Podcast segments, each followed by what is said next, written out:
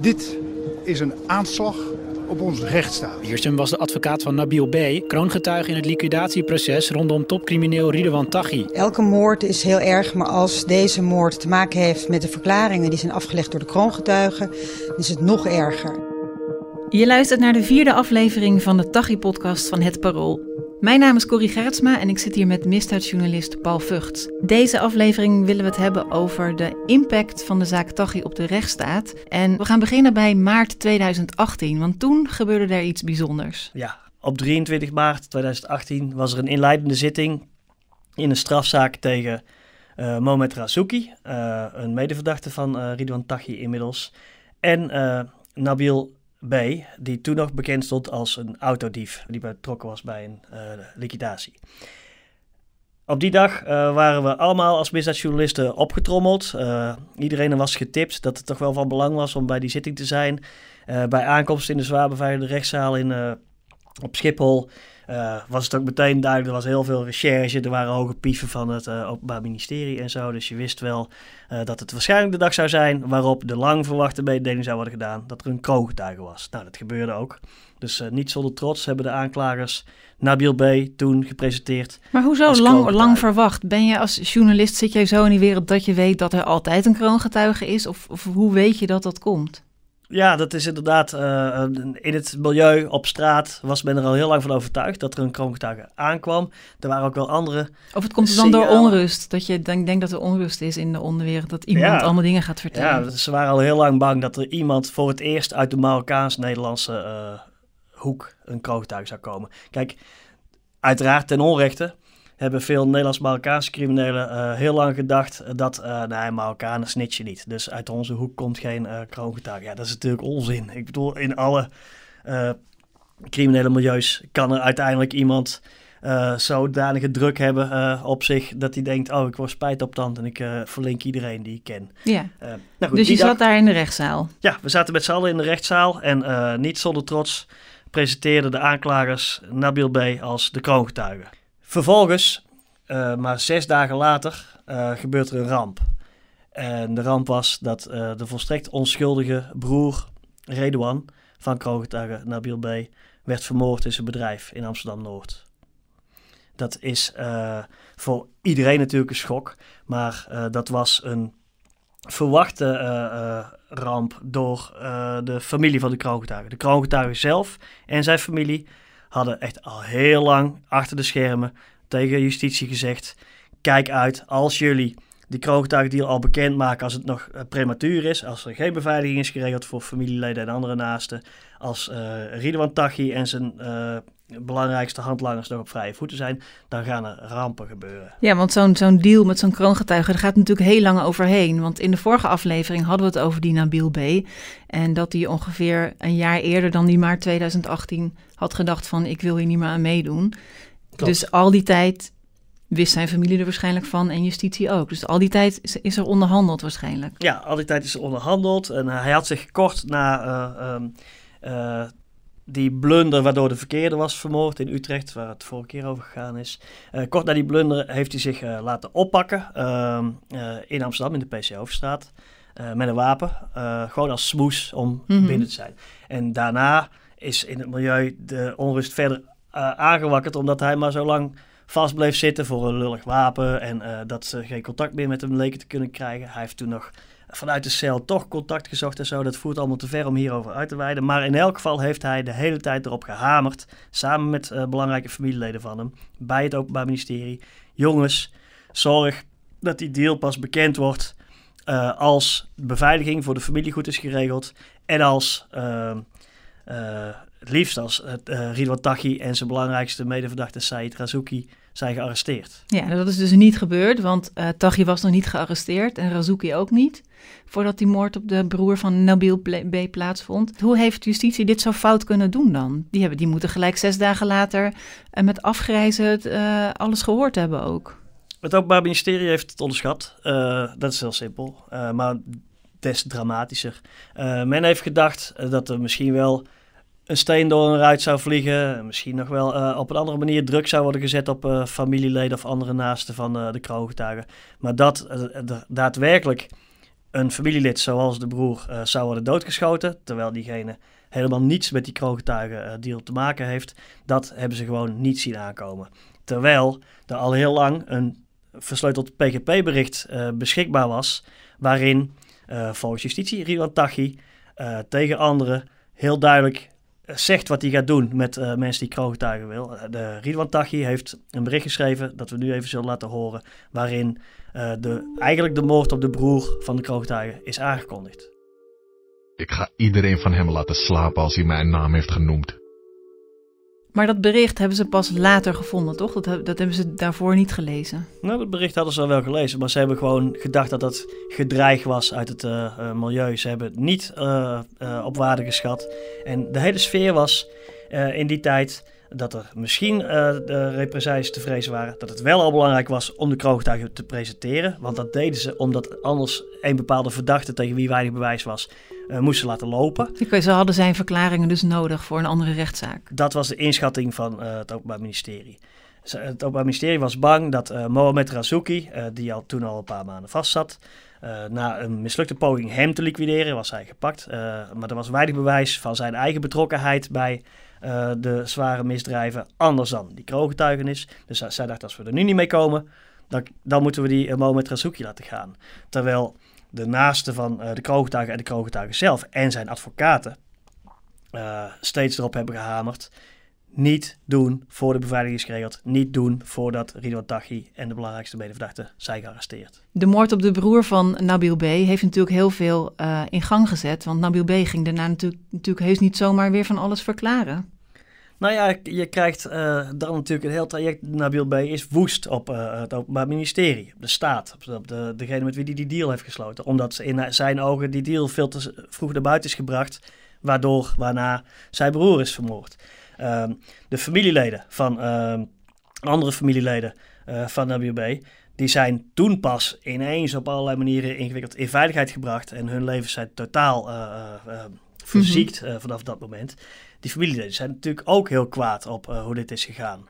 En dus je hebt een complexe uh, mengeling van rouw om die doodgeschoten broer. Mm -hmm. uh, en woest verontwaardiging om hoe dit allemaal is gegaan.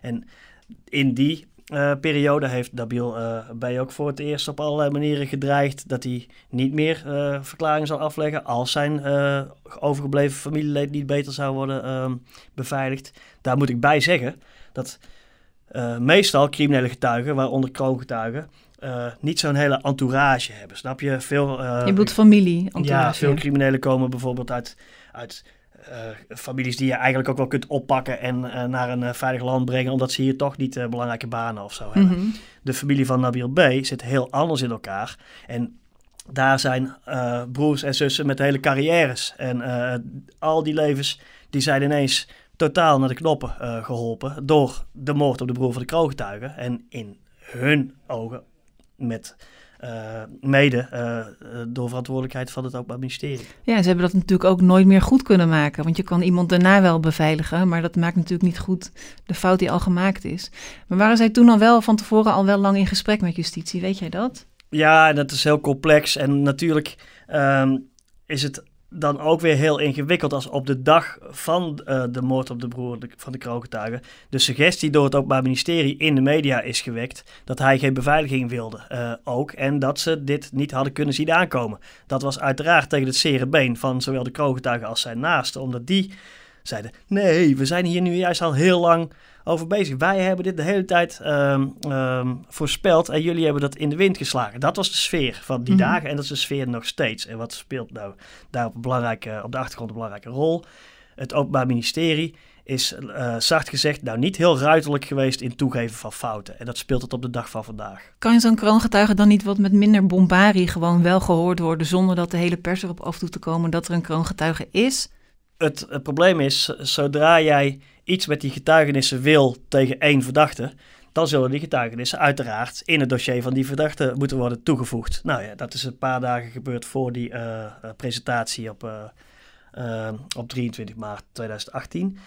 ja, en dan gaat het meteen naar de hele onderwereld. Kijk, die Ja. verdachte krijgt het in zijn dossier, eh advocaat. Dan weet er iedereen het eigenlijk. En dat, dat gaat als een lopend vuurtje. Dat moment de, eh, dat, dat die eh, verklaringen zijn, zijn gevoegd, is bepalend geweest. Vanaf dan is ook op straat zijn er allerlei bewegingen waar te nemen van getrouwen van, uit de groep eh Ridwan Taghi, die gaan jagen op andere familieleden.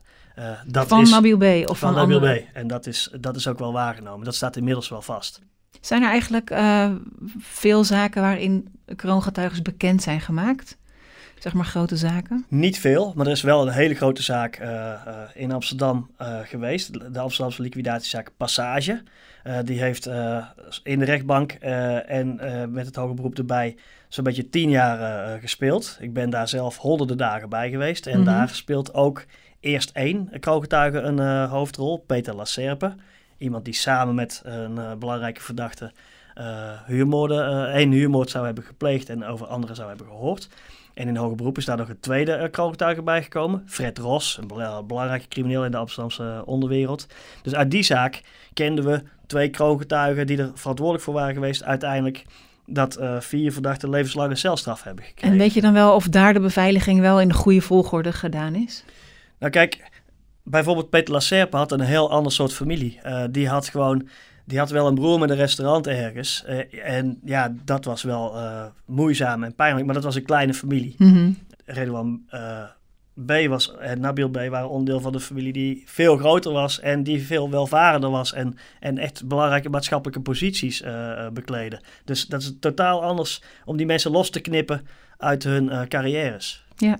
Nou, het was natuurlijk een ontzettend grote schok dat die man vermoord is. Het is wel een eh, verdachte opgepakt voor die moord, toch? Ja, en veroordeeld inmi- inmiddels. Dat is dan heel snel gegaan opeens. Ja, want eh, die Jurendi, eh, Andy S., ehm, is degene die hem heeft doodgeschoten. En die heeft onder, duidelijk onder zulke grote druk gestaan dat hij heel onvoorzichtig is geweest. En hij stond gewoon eh, op camera's. Hij had, met een, hij had weliswaar handschoenen, maar met een eh, hand zonder handschoen, dus met vingerafdruk, heeft hij aan de klink gezeten. Eh, hij heeft zijn vluchtauto snel achtergelaten, die meteen werd gevonden. Wapens zijn gevonden en hij is heel snel eh, gepakt.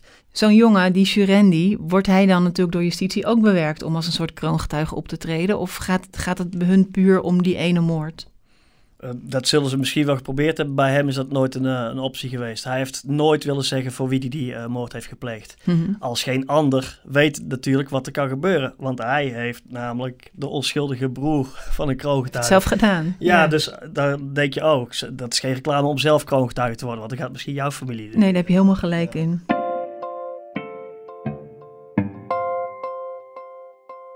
Uh, dan gaan we een sprong maken naar uh, september 2019. Want toen is er een moord gepleegd op advocaat Dirk Wiersum. Ja, dat is echt een afschuwelijk nieuw dieptepunt. Advocaat Dirk Wiersum had uh, samen met een andere advocaat de deal gesloten voor, Nabil met Nabil met de staat. Um, en is waarschijnlijk, evenals die onschuldige broer Redouan, ook vermoord vanwege wat doelwitsubstitutie heet, met een lelijk woord. Maar dat, dat je iemand vermoordt omdat je de eigenlijkegene uh die je wil pakken. Ja, dus je wil zoveel mogelijk schade aanrichten en dreigen eigenlijk. Je wilt Nabil B zo hard mogelijk raken. Je kunt niet bij hem, want hij wordt natuurlijk beschermd als kroongetuige. En dus pak je een broer en later ook een advocaat. Nou, die moord op Dirk Wiersum heeft natuurlijk voorkomen logisch uh, een enorme impact gehad op de staat. Um, daar, uh, dat was toch wel nog weer een nieuw dieptepunt, uh, waar ook veel mensen die normaal in toga opereren, rechters, officieren van justitie en zo, voor het eerst de ogen uh, geopend is van wauw, ze pakken dus ook iemand van ons, iemand in een toga. Uh, zelf vind ik het overigens wel heel pijnlijk dat, dat pas na de moord op Dirk Wiersum dat besef is doorgedrongen.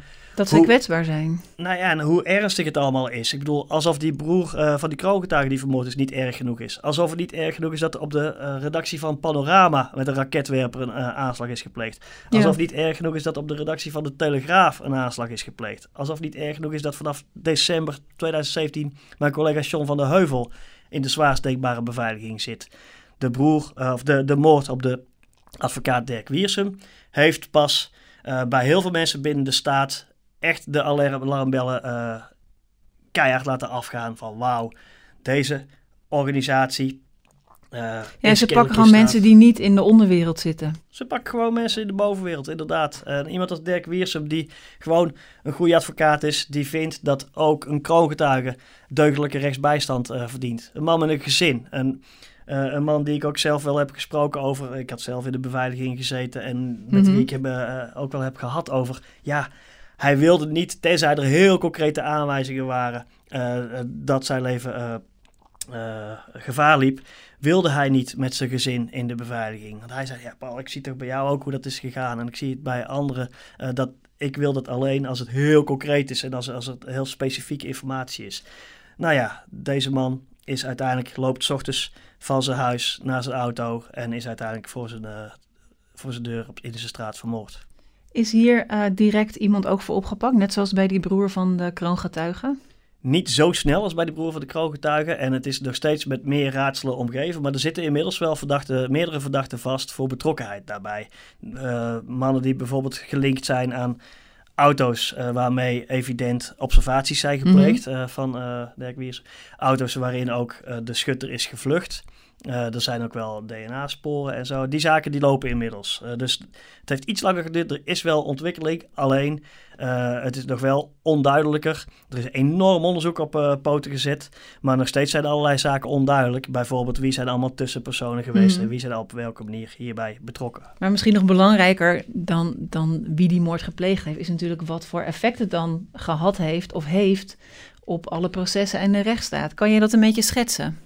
Zeker, zeker. De, uh, als er zittingen zijn in zaken die uh, direct of indirect met uh, Ridouan Taghi en zijn medeverdachte te maken hebben, dan is er zeer zware beveiliging. Dan staat voor de zwaar beveiligde bunker in Osdorp, dan wel op de rond de zwaar beveiligde rechtszaal in Schiphol, heel veel beveiliging met, met automatische wapens. Ehm, je ziet dat ook andere medeverdachte. In een andere zaak wordt uh, Rico de Chileen vervolgd, een vermeend uh, misdaadcompagnon mm van, de, van Tachi.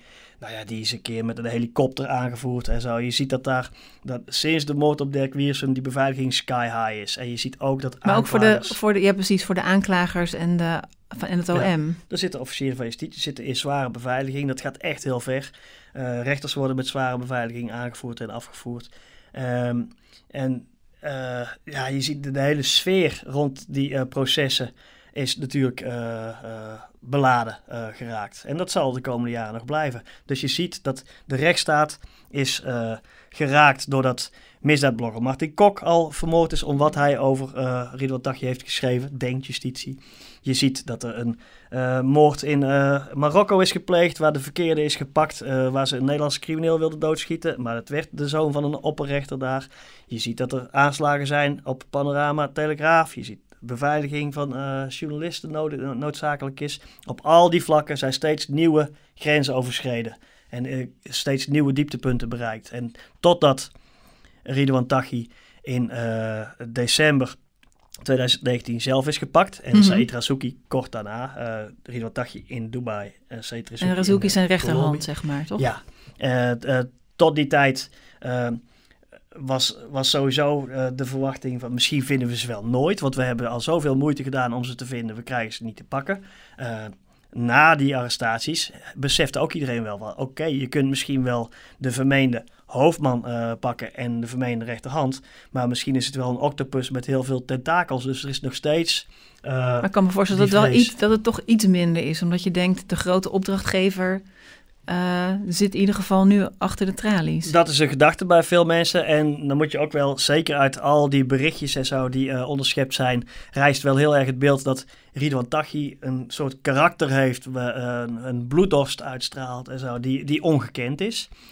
Dus je zou kunnen denken dat, dat oké, hij is binnen, dan zal het wel rustiger worden. Maar er zijn ook veel mensen die daar toch niet op durven vertrouwen. En ik vind het ook verstandig, omdat er nog wel allerlei uh, vermoeden spillen in die organisatie buiten zijn. Uh, soms met naam en toenaam bekend, mm -hmm. soms niet helemaal uh, duidelijk in beeld. En er is wel de aanname dat die organisatie van rond Tachi, waar honderden miljoenen aan euro's verdiend met kookhandel beschikbaar zijn, dat het nog steeds wel mogelijk is om mensen te laten moorden het is niet duidelijk, zijn er al moordopdrachten gegeven en zo. Dus bijvoorbeeld, uh, mijn collega Sean van de Heuvel zit ondanks de arrestaties van Tachi en Razouki nog steeds in die zwaarst denkbare beveiliging. Hoe, kijk, in Nederland is het, is het eigenlijk, was het voor het eerst hè, dat een advocaat werd doodgeschoten door vermoedelijk een crimineel of een criminele bende. Hoe zit Althans, een... een... advocaat die bijvoorbeeld de kroongetuige ja. bij stond. Ja, goed dat je dat zegt. maar als ik zoiets hoor, dan denk ik toch gelijk aan Italië, waar je toch tegen de maffia ook, ook, ook, vaak hoort dat in de processen tegen de maffia ook advocaten en rechters worden doodgeschoten. Hoe gaan ze er daar dan mee om? Ja, kijk, in Italië is het door die maffia zoveel verder. Uh, tientallen jaren lang al zo uh, uh, veel ernstiger dan het hier was. Dus wij hebben kennelijk naïef lang mogen denken dat zoiets niet zou gebeuren. in Italië heb je de pentiti, de kroongetuigen daar. Er zijn er heel veel van. En er zijn gewoon enorm zware beveiligingsmaatregelen. Hele families uh, leven daar uh, afgeschermd. Er zijn daar kazernes waar allerlei mensen worden ondergebracht. En als je in uh, Zuid-Italië, waar de maffia het actiefst is, in bepaalde plaatsen bent, dan, dan, hoor je de hele tijd sirenes. Omdat er mhm. mensen van het Openbaar Ministerie naar hun werk worden gebracht, rechters naar hun werk worden gebracht en zo. En dan is het des te schokkender dat we hier uh, te maken hebben met al die zaken die ik al noemde. Die dreiging die dus nu ook uh, advocaten bijvoorbeeld betreft. Maar ook is er een PGP-bericht, zo'n zo'n beveiligd bericht opgedoken... waarin een officier van justitie duidelijk als doelwit werd besproken. Sir, zullen we die kankerplooi laten slapen? Als het klopt dat Tachi dit heeft gestuurd, en dat mm -hmm. denkt het ook bij het ministerie... ja, dan zet hij hier gewoon rechtstreeks een moordopdracht uit voor een van de meest vooraanstaande uh, aanklagers die we in Nederland hebben. En dan kun je van nog relatief geluk spreken dat degene die het bericht volgens het Openbaar Ministerie ontving, uh, Richard R. Rico de Chileen, en, in Amsterdam-Noord. Die ook vastzit nu, toch? Die ook vastzit. Ja. Die antwoordt meteen op dat bericht van, haha, ja, interessant plan, maar dat moesten we maar niet doen. maar stel je toch voor dat hier ook nog weer een officier van justitie uh, uh, zou zijn vermoord. Dat is een, eh, een adembenemend naar plan. Is, is er eigenlijk wel eens over gedacht dat, um, dat de hele rechtspraak anoniem kan? Het kan gewoon niet, denk ik. Hè? Maar dat, nee. je, dat je toch... Uh, want er werd volgens mij ook een nieuwe advocaat gezocht voor Nabil B., of dat dan niet mensen konden zijn die dan, dat je in ieder geval je naam niet bekend wordt. Die discussie sleept nog steeds. En uh, ons als misdaadjournalisten is ook uh, vriendelijk en vooral ook dringend verzocht om namen van officieren van justitie die bij de zaken betrokken zijn uh, niet te noemen. Daar houden de meeste misdaadjournalisten mm -hmm. zich ook wel aan. Uh, ik vind het voor de langere termijn geen goed idee. Ik vind dat de, de rechtspraak gewoon in zo, zo, openbaar en transparant mogelijk zal moeten blijven plaatsvinden. Ik vind dat je de, rechts, de rechtsstaat niet moet afbreken om de rechtsstaat te redden. Mm -hmm. Maar we zitten nu wel in een grimmige en barre periode waarin ook heel veel mensen die voor de overheid werken zich ineens zijn gaan realiseren dat ze risico's lopen en uh, daar toch wel hele vergaande maatregelen van ondervinden. Ik ben overigens wel trots op mijn uh, uh, beroepsgroep, dat uh, misdaadjournalisten toch wel gewoon met naam en toenaam zijn gaan doorpubliceren. Juist ook over Ridouan Taghi en zijn organisatie. Dankjewel Paul voor deze uitleg en ik moet echt nog even bijkomen van deze indrukwekkende en angstaanjagende verhalen. Dank ook luisteraars. Dit was de vierde aflevering van de Tachi podcast. Ben je benieuwd wanneer de volgende komt? Abonneer je dan. En deel vooral ook met al je vrienden en collega's dat het zo'n ontzettend goede podcast is. Heb je vragen of opmerkingen? Wil je Paul of mij iets vragen? Stuur dan een mailtje naar tachi.parool.nl. Mijn naam is Corrie Gerritsma en deze podcast wordt ook gemaakt door misdaadjournalist Paul Vugts Techniek Simone Eleveld, montage Lisette Spiegler, redactie Jeroen Pen en Rita Schrooien. Dankjewel.